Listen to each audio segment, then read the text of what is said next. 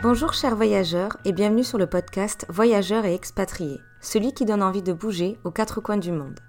Ici, tu entendras des conseils de professionnels pour t'accompagner dans ton expatriation ou ton voyage. Bonne écoute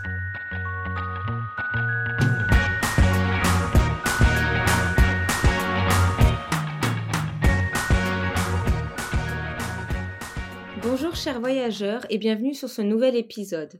Aujourd'hui, nous sommes accompagnés de Cynthia qui pratique la sophrologie depuis deux ans. Et depuis quelques mois, elle en a fait sa profession. Cynthia, je te laisse te présenter. Bonjour Maëlle, bonjour à tous. Donc euh, je suis Cynthia, Cynthia Frappier. Je vis à Montpellier avec euh, mon mari euh, et nos deux petits garçons de 8 et 6 ans. Et c'est toujours un moment pour se présenter qui est particulier pour moi parce que je trouve qu'il y a beaucoup de choses qui englobent une personne et, et j'aime pas ce côté très réducteur de la présentation. Donc j'aime bien parler de plein de choses.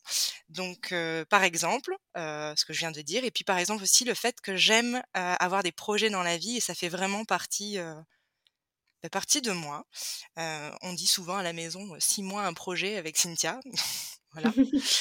Et je suis également donc sophrologue, comme tu le disais, et j'accompagne les phases de transition de vie personnelle, professionnelle également et humaine, comme par exemple la parentalité, la maternité-grossesse, mais également l'orientation scolaire, professionnelle, les transformations en entreprise et bien sûr la mobilité internationale. Qu'est-ce qui t'a donné envie de partir dans cette profession? Parce qu'au début, c'était plutôt un loisir, une découverte. Alors en fait, c'est parti d'un besoin. C'est parti d'un besoin qui au début n'était pas forcément lié à ma spécialisation d'aujourd'hui, mais d'un besoin personnel puisque je suis devenue donc maman. on a découvert avec mon mari la parentalité. J'ai eu besoin de trouver ma parentalité, mon chemin. Et du coup, j'ai essayé plusieurs choses et c'est ce que m'a apporté la sophrologie en fait, c'est-à-dire qu'on m'a redonné confiance, alors confiance en moi, mais surtout, on m'a redonné de la confiance.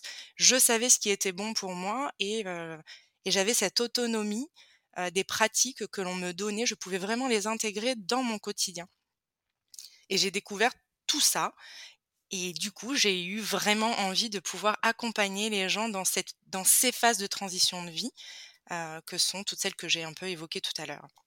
Ça veut dire que tu t'es renseigné sur des bouquins, sur des vidéos, sur des audios ou en rencontrant différentes personnes pour ou une formation qui t'a permis de t'apprendre tout ça? Alors, quand j'ai pratiqué pour moi, j'ai consulté déjà une sophrologue pour, pour m'accompagner. Je me suis renseignée en parallèle en lisant effectivement certains bouquins. Et puis, et puis pour me former, j'ai vraiment choisi une formation qui collait à mes attentes, c'est-à-dire que c'est une pratique qui nécessite une vraie intégration dans le quotidien, donc du temps et un cheminement très personnel, c'est une démarche. Donc j'ai choisi une formation qui était longue, qui a duré deux ans. Et voilà, qui correspondait vraiment à mes attentes pour pouvoir me sentir moi derrière légitime dans cet accompagnement qui est très impliquant de ma part, mais aussi de la personne qui choisit de se faire accompagner et qui m'accorde sa confiance. En tout cas, c'est une passion qui est devenue un métier. Et quel a été le moment où tu t'es dit, tu as eu le déclic pour te dire, je veux en faire ma profession? Alors je pense que dans cette formation, quand j'ai commencé cette formation, j'avais envie, j'avais envie de revenir à la relation d'aide. J'avais fait des études de psychologie, mais je savais que je voulais pas devenir psychologue.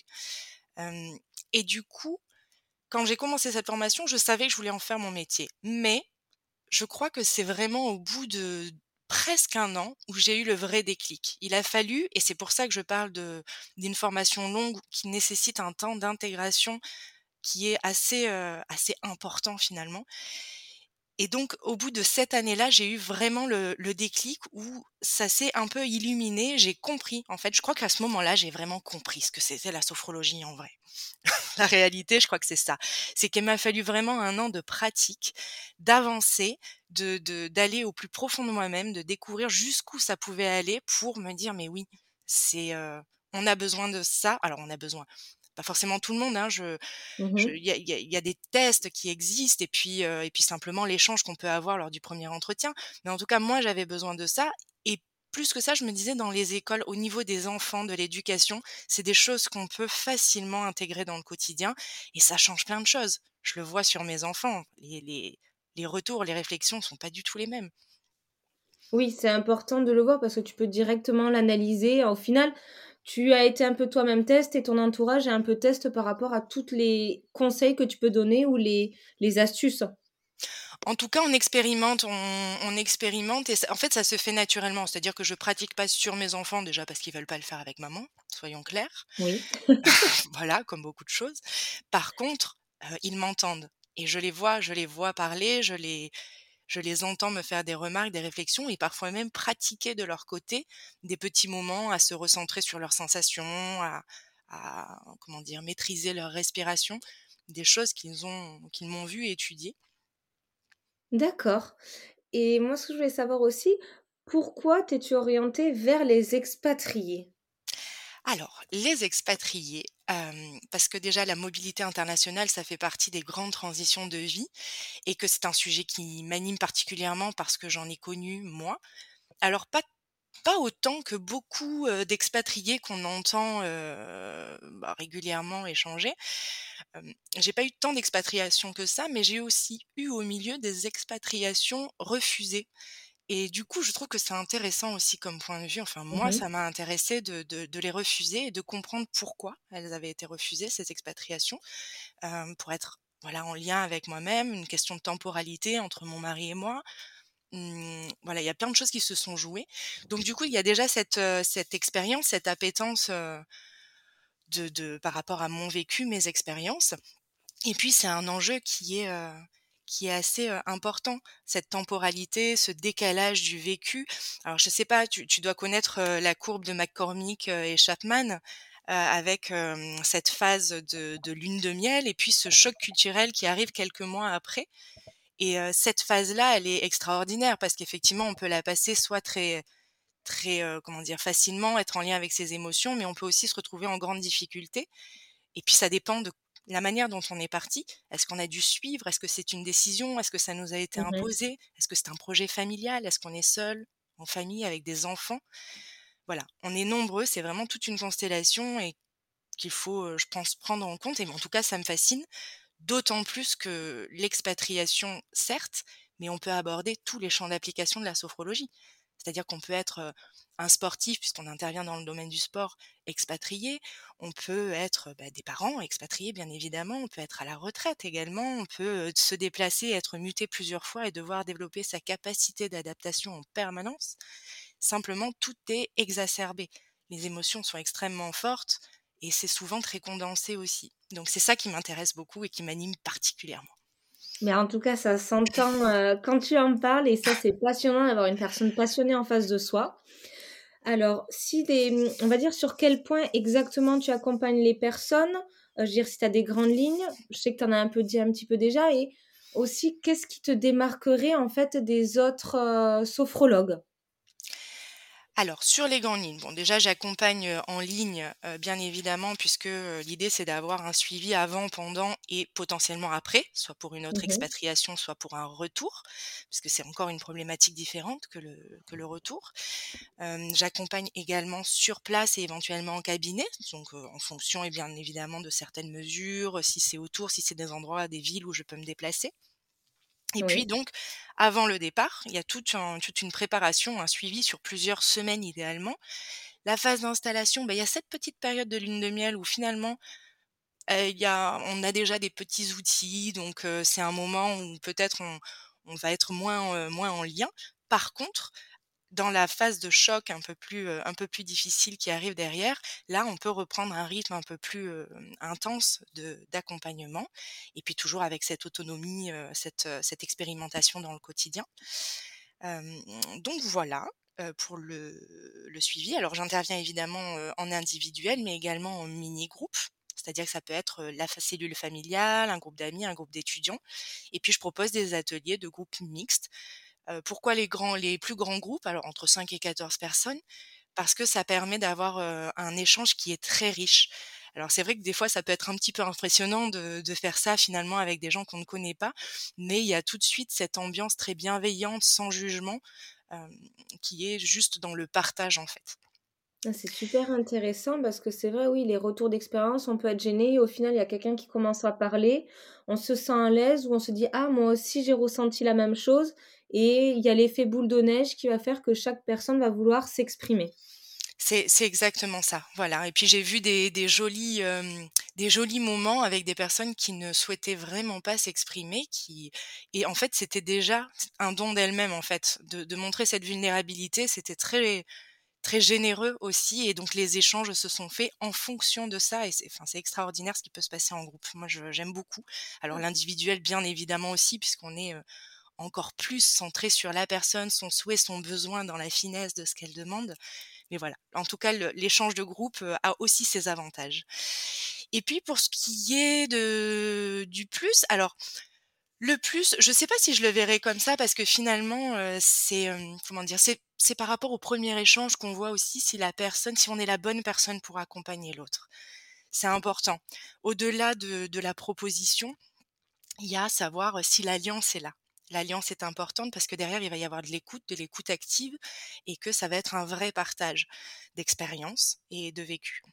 Après, bien évidemment, j'ai mes expériences de vie, donc je parlais justement de toutes ces phases de transition, les expatriations que j'ai connues, les changements. Voilà, je suis quelqu'un qui aime les projets, donc qui est habitué à changer et à se confronter à des à des phases, heu, inconfortables. Donc heu, voilà, il y a toute cette expérience-là et puis moi, j'ai personnellement choisi l'approche sophrologique factorielle de Norbert Cassini, donc heu, qui est une approche particulièrement centrée sur la personne et que j'affectionne vraiment beaucoup parce que ça redonne vraiment toute sa place à l'autre, toute la confiance qu'il peut avoir dans son propre jugement de lui-même. On n'est pas là pour donner un conseil, on n'est pas là pour dire voilà, pour que tu ailles bien, il faut que tu fasses ça, voire même il faut que tu ailles bien. On n'est pas du tout dans cette injonction-là. Est simplement dans aujourd'hui, là, tu as besoin de quoi? De te détendre? Alors on va sur de la détente. Tu veux aller un peu plus loin et creuser les émotions, les comprendre et savoir leur redonner leur fonction d'alerte, comprendre un petit peu plus comment les utiliser au quotidien? Alors on va voir de ce côté-là. Et du coup, au travers de différentes techniques, on va surtout travailler en fonction des facteurs. Donc les facteurs, ça va être euh, effectivement la respiration, euh, le tonus, la concentration, les cinq sens. euh, Voilà, on va utiliser différents facteurs pour aboutir à, bah, à la demande en fait de la personne qu'on a en face. Oui, tu t'adaptes vraiment au souhait de la personne, à l'altitude. Bon, après, le but, c'est d'avoir un, un- vraiment un accompagnement personnalisé. Donc, c'est de ce que tu me dis, c'est vraiment ce que tu suis la personne pour qu'il y ait des résultats le plus rapidement possible et sur la durée. C'est ça. En fait, il y a toujours une phase, heu, de découverte, d'intégration, heu, pardon, de découverte, de maîtrise et d'intégration. Si je loupe la phase de développement maîtrise, heu, ça va être compliqué. Donc dans la phase de découverte, il va vraiment, s'agir de se découvrir soi-même, de cou découvrir son propre fonctionnement. C'est-à-dire qu'on va pouvoir dire à la personne: «Ben, on respire comme ci ou comme ça». Il va d'abord falloir qu'elle passe par elle, heu, sa manière de faire et de respirer dans son quotidien, faire de des expérimentations et ça sur chaque facteur que l'on que l'on va voir ensemble et puis il y a cette phase de maîtrise où on va pouvoir utiliser dans notre quotidien, grâce à ces expérimentations de techniques dans le quotidien, où on va pouvoir découvrir, heu et s'en servir pour, être plus à l'aise dans une situation, gérer une manifestation, heu, d'émotions désagréables, par exemple. Donc on va être déjà avec des outils.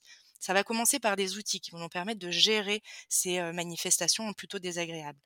Et puis, il y a toute cette, intégration qui fait que dans le quotidien, finalement, ces alertes arrivent plus facilement. Heu, on a une finesse d'analyse de nos sensations, on est vraiment dans le corps, on n'est pas dans les dans l'esprit, en fait, on est dans les 2, dans la conscience de ce qui se passe dans notre dans notre corps. Et du coup, ces alertes, elles arrivent plus facilement, plus rapidement et puis du coup, on agit en amont, en fait, tout simplement et on arrive plus facilement à s'écouter, mais réellement s'écouter. Pas l'injonction: «Il faut s'écouter». Non, on apprend et on comprend ce que ça veut dire de s'écouper s'écouter, pardon, d'avoir une sensation qui passe et qui nous alerte sur quelque chose qui nous dérange et du coup, on rentre dans l'action. C'est ce qui est vraiment intéressant à, à suivre parce que le but, c'est de se découvrir et d'aller mieux. Exactement, en tout cas d'être, Tu d'aller mieux. C'est ça en fait, de se donner les moyens de vivre une vie plus en accord avec soi-même, en fait. C'est vraiment ça. C'est, si on a besoin d'aller mieux, alors, aller mieux. Si on a besoin de prendre des décisions, alors c'est nous aider à prendre des décisions. Voilà, c'est, c'est vraiment en fonction de soi et c'est ça qui est super agréable. Et si tu avais quelques conseils à pouvoir donner à nos auditeurs qui puissent, eux, directement pratiquer pour bien préparer leur ex expatriation ou même s'ils y sont déjà, quels seraient ces petits conseils que tu souhaites partager avec eux? Alors, déjà, il faut savoir qu'il y a effectivement, que moi j'apporte la sophrologie et que ça permet de gérer, des manifestations de stress, et tout ça, que ça suit une méthodologie. Mais il y a tout d'abord, pour avoir l'esprit disponible, il va falloir bien se préparer, sur tout le reste finalement, sur tout ce qui est de l'ordre du concret. Si on n'a pas préparé son arrivée, si on n'a pas préparé ses cartons, ses assurances santé et cetera, on n'aura pas l'esprit disponible. Donc il faut pouvoir prioriser tout ça. Ensuite, lorsqu'il y a un suivi, c'est s'entraîner en amont avec les techniques de gestion des émotions désagréables, par exemple, parce que c'est pas sur le vif du moment qu'on va y arriver. Il faut savoir le faire, il faut recharger, il faut se relier au plaisir, il faut pouvoir euh, respirer et savoir comment respirer pour s'apaiser. Et puis, bien sûr, se faire confiance, s'écouter. Et on a, dans ces cas-là, souvent besoin d'être accompagné. Donc, il faut penser à l'intégrer dans la démarche, pas se dire on verra, on verra si j'en ai besoin. Ça fait partie pleinement de la préparation. Par exemple, il y a des choses toutes bêtes comme la respiration où on va effectivement apprendre que ben oui, dans l'expiration, et puis s'il y a un petit moment à la fin de l'expiration où on retient son souffle, ça va générer une acidité du sang qui est différent, libérer de l'ocytocine et apaiser, calmer. Pour peu qu'on associe à ça une respiration ventrale à ce moment-là, on assouplit le diaphragme et le fait de le faire plusieurs fois, on apaise les émotions. Donc c'est intéressant, mais il faut pouvoir s'entraîner avant. Et puis c'est une démarche. Donc comme toute démarche, c'est pas à pas et les techniques et les astuces ne suffisent pas. Oui, donc c'est vrai, oui. C'est comme tu le dis, c'est pas à pas et il faut prendre le temps, heu, de s'adapter, de s'acclimater à cette manière aussi de respirer parce que de ce que j'entends à certains moments, il y en a qui disent qu'on ne respire pas forcément dans le bon sens. Je sais pas si, hem, on va dire, on respire pas forcément par le ventre ou on va respirer juste par nécessité, pas prendre le temps de respirer pour, heu, le corps. Alors effectivement, il y a différentes manières de respirer. Je ne donnerai pas de réponse parce que justement, c'est ce qui est intéressant, c'est de ne pas, heu, forcément savoir ce qui, heu, ce qu'il faut, ce qu'il ne faut pas faire, mais Mmh d'expérimenter et c'est vraiment toute la base de la démarche de la sophrologie, que ce soit alors on parle beaucoup de la respiration parce que c'est le début de la démarche, mais sur toutes les pratiques et techniques qu'on va faire derrière, ça sera le même fonctionnement. Expérimenter dans le quotidien. Commencer par exemple à, heu, simplement porter l'attention sur la respiration pendant que je fais à manger. Comment je respire? Est-ce que c'est le thorax? Est-ce que c'est ventral? Pendant que je fais du sport, est-ce que ma respiration se modifie? Pendant que j'ai une émotion vive de joie ou de colère ou peu importe, juste porter l'attention et se dire: «Tiens, qu'est-ce qui se passe chez moi quand, quand je porte mon attention dessus?» déjà ça, c'est un la heu, on va dire, c'est la respiration active au final, comme on peut faire un peu de la méditation active quand on marche, vraiment être, heu, attentif à toutes les sensations qu'on peut avoir dans notre corps au niveau de la respiration. Il y a ce côté très en conscience effectivement de ce qui se vit, heu, en nous. D'accord. Absolument. c'est super intéressant, ça donne, heu, envie d'en savoir davantage et de de faire des de la pratique pour essayer tout ça. Heu, je voudrais savoir moi, j'avais une question aussi par rapport à toutes les personnes que tu as pu suivre, accompagner, passées ou toujours en cours. Est-ce que tu as des on va dire des mésaventures ou des péripéties que tu vois ou des schémas qui ont pu se répéter? hein? Mmh, alors, l'identification des émotions revient, souvent.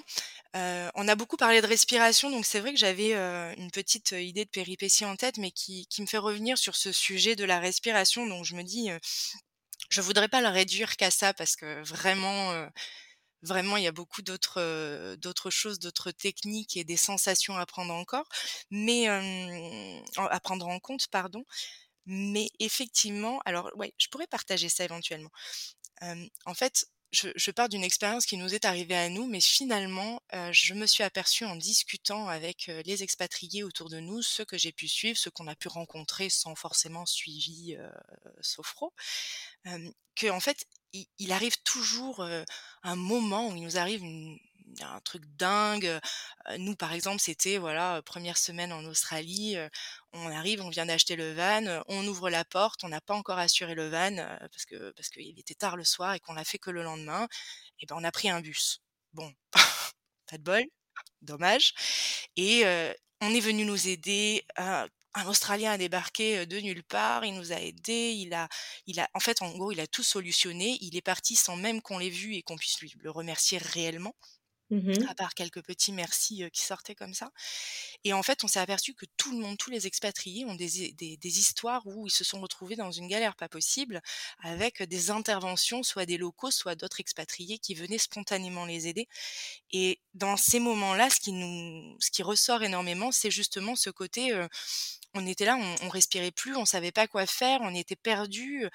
Et le moment où on vient nous aider, le moment où ça s'arrête, où on est un peu secouru par les gens autour de nous, eh ben, il se passe, et c'est le retour que j'ai eu et que, j'ai vécu aussi, il se passe quelque chose qui est que déjà on se remet à respirer, ce qui est plutôt une bonne nouvelle. Et puis surtout, en fait, il y a un moment où tout s'arrête et puis c'est comme si on diffusait ce souvenir, ce moment à l'intérieur de nous, vraiment dans le corps. Comme si, en fait, avec la respiration, on posait ce moment et qu'on voulait on le photographier, mais vraiment au niveau des sensations. Et en fait, ça revient régulièrement cette, cette expérience-là. Et, c'est vraiment ce qui se passe beaucoup en sophrologie aussi, c'est de diffuser dans le corps, de venir sentir, d'être en lien avec nos sensations internes pour bah, pouvoir vivre des moments plus bah, en relation plus naturelle au plaisir en fait. Plus intensément en fait, d'être vraiment là pendant le moment présent. D'être là pendant le moment présent et de pouvoir y faire appel. C'est un peu la différence entre la méditation et la sophrologie. Alors elles sont complémentaires, hein, il n'y a pas, il y a aucune opposition dans quoi que ce soit, puisqu'on retrouve beaucoup de la méditation dans la sophrologie, notamment sur ce lien à la présence à soi quand on travaille donc sur ses sensations.